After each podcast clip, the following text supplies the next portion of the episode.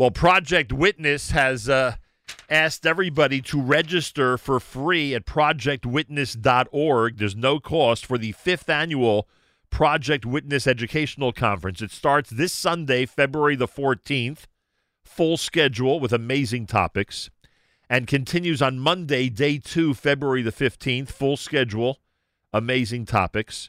The um, virtual conference is entitled Plunder and Profit Pre War Jewish Property, Post War looted wealth. And then on Monday night, a special documentary, Recovered Treasures, with personal accounts about recovering heirlooms post Holocaust, is going to be shown. It's appropriate for adults and teens. It airs um, Monday night starting at 8 p.m. Uh, again, register now, projectwitness.org, projectwitness.org, or dial 718 305 5244. Again, that's 718 305 5244 four four. We have two guests with us live via telephone. The first is, of course, the publisher of Hamodia newspaper and associated magazines, and of course, the founder of Project Witness, Mrs. Ruth Lichtenstein. Mrs. Lichtenstein, a pleasure to welcome you back to JM in the AM. Good morning. Thank you for having us. It's a pleasure being back. Appreciate that very much. And Mrs. Blimy Twersky is with us. She is the educational conference coordinator for this incredible conference Sunday and Monday of next week, which begins on Sunday and ends Monday night with that amazing documentary. Mrs. Twersky, welcome to JM in the AM.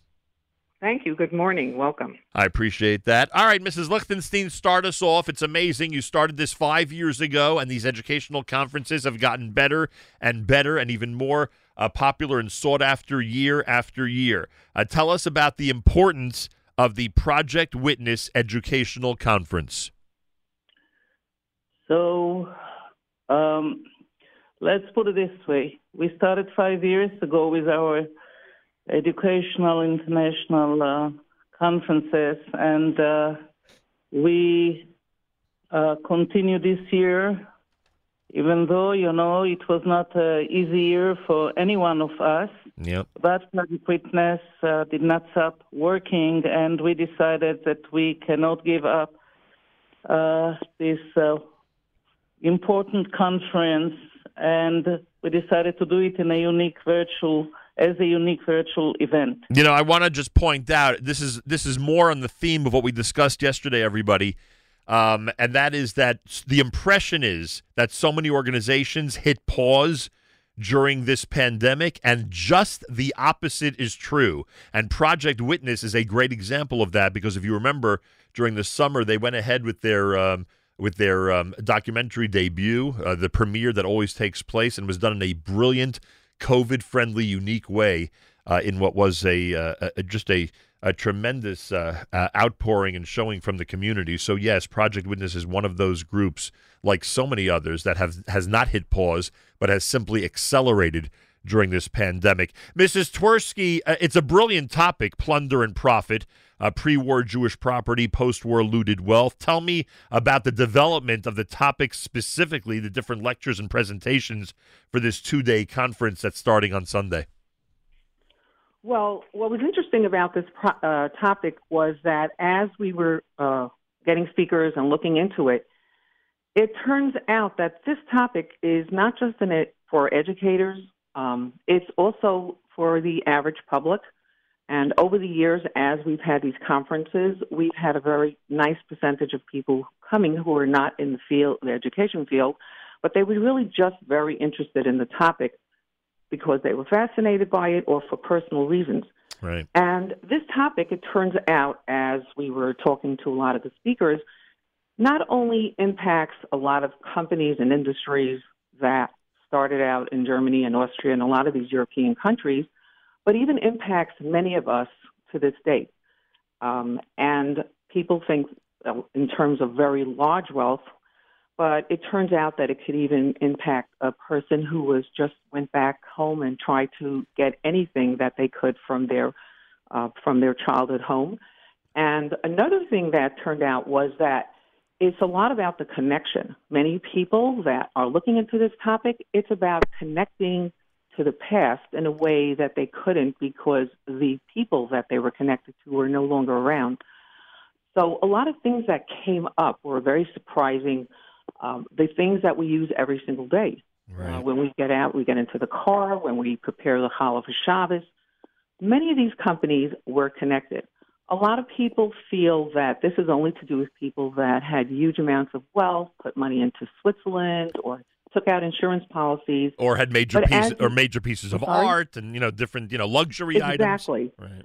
Exactly. But when, as 75 years have passed, we've realized that this really impacted every single person that had been through the war, Yeah. either because they were employed by a company that was politically supportive of the regime, or many, many companies in a benign way just wanted to go along with it because they didn't want to have any trouble. But then to the other extreme of companies that had slave labor or even manufactured some of the products. And if you open up your medicine cabinet, you'll be surprised to find that some of the aspirins you're taking are from a company that's a derivative, a derivative of a company that was involved in manufacturing some of these products. You know, so uh, what you're saying, you're describing this so well, and I think the one of the points is that look, families obviously millions of people and families were affected by what happened during World War II, and Project Witness has outlined that for us in lectures, in conferences, and in documentaries brilliantly over the last few years.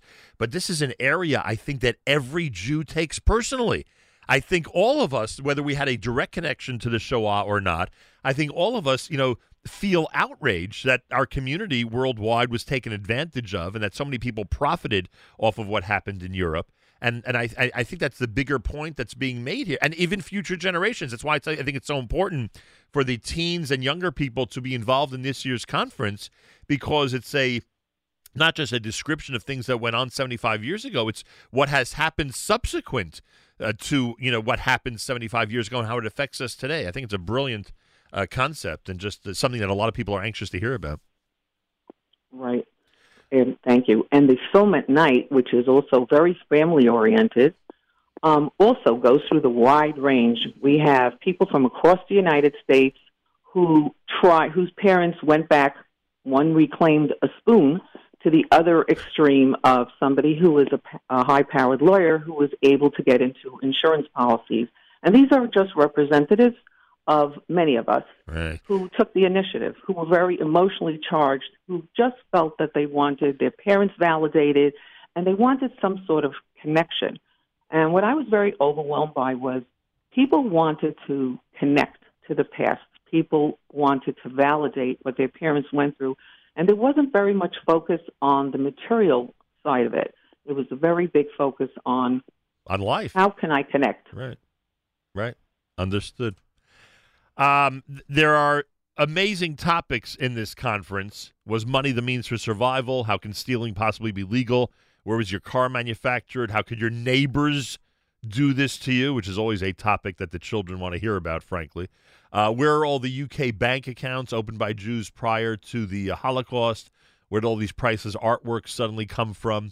Responsa regarding stolen Jewish books. Can an object have a deep meaning? Was it difficult to find speakers to address all these specific areas? Um, well, yes and no. Because there is a virtual conference this year, in a way it was a little easier because Right. we were able to get people from across the world. More access. Uh, we were able to get people from overseas, and we were able to get people from California and Northwestern University, um, and because it's a virtual conference. And it appears that there's been just an enormous amount of research and scholarship in this uh, in this area the last few years. Uh, they've had more access to information that they might have had previously. Some of the governments have relaxed a little bit. They figured after all these years, nobody's really looking.